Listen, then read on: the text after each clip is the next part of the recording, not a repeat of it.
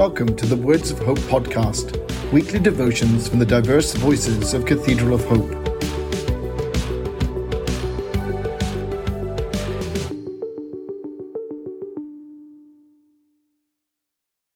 The devotion for today, Monday, June 27th, 2022, was written by Dan Peeler and is narrated by Michael Benham.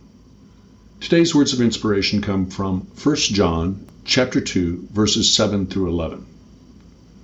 Beloved, I am writing you no new commandment, but an old commandment that you had from the beginning.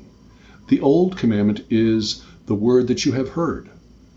At the same time, it is a new commandment that I'm writing to you, which is true in God and in you, because the darkness is passing away and the true light is already shining.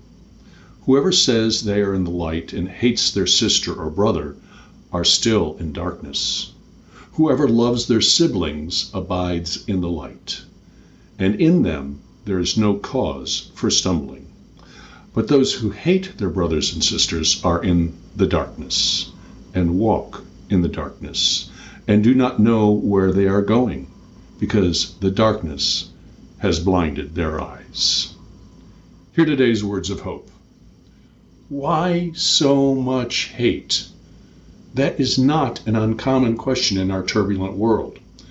In a recent discussion with an old friend, in his frustration over the current political and ideological differences that plague our country, he concluded that it is time for a divorce.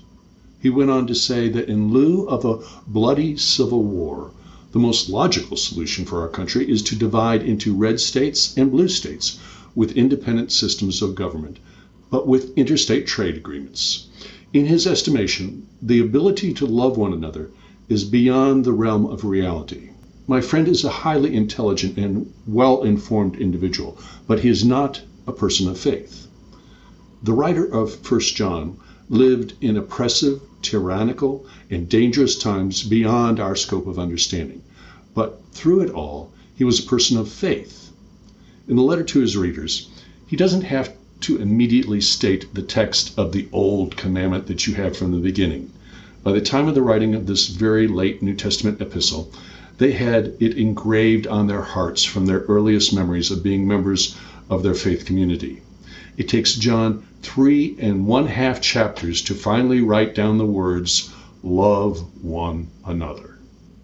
This was Jesus' most difficult teaching to many of his generation, and maybe even more difficult to ours.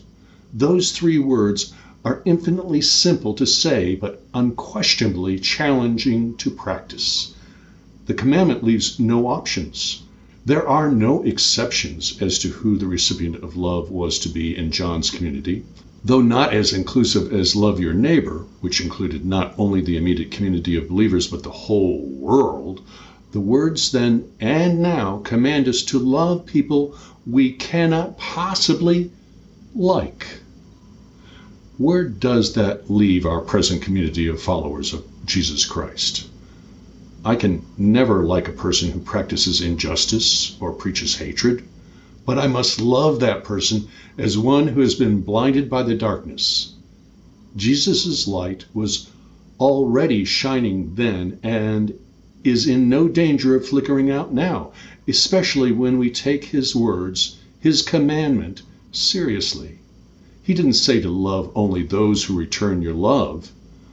That is not a relevant issue to a Messiah who loved the ones who condemned him and nailed him to a cross.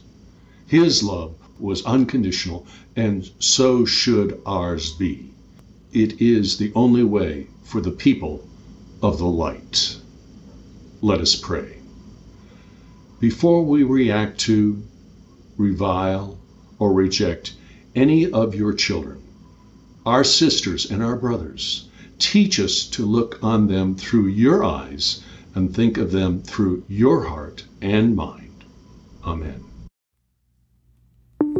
The Words of Hope podcast and the Cathedral of Hope daily devotions are a ministry of Cathedral of Hope United Church of Christ. The mission and vision of Cathedral of Hope is to proclaim Christ through faith, hope, and love. To support this ministry, please subscribe to and share this podcast. Follow us on social media and donate through our website at www.cathedralofhope.com forward slash give.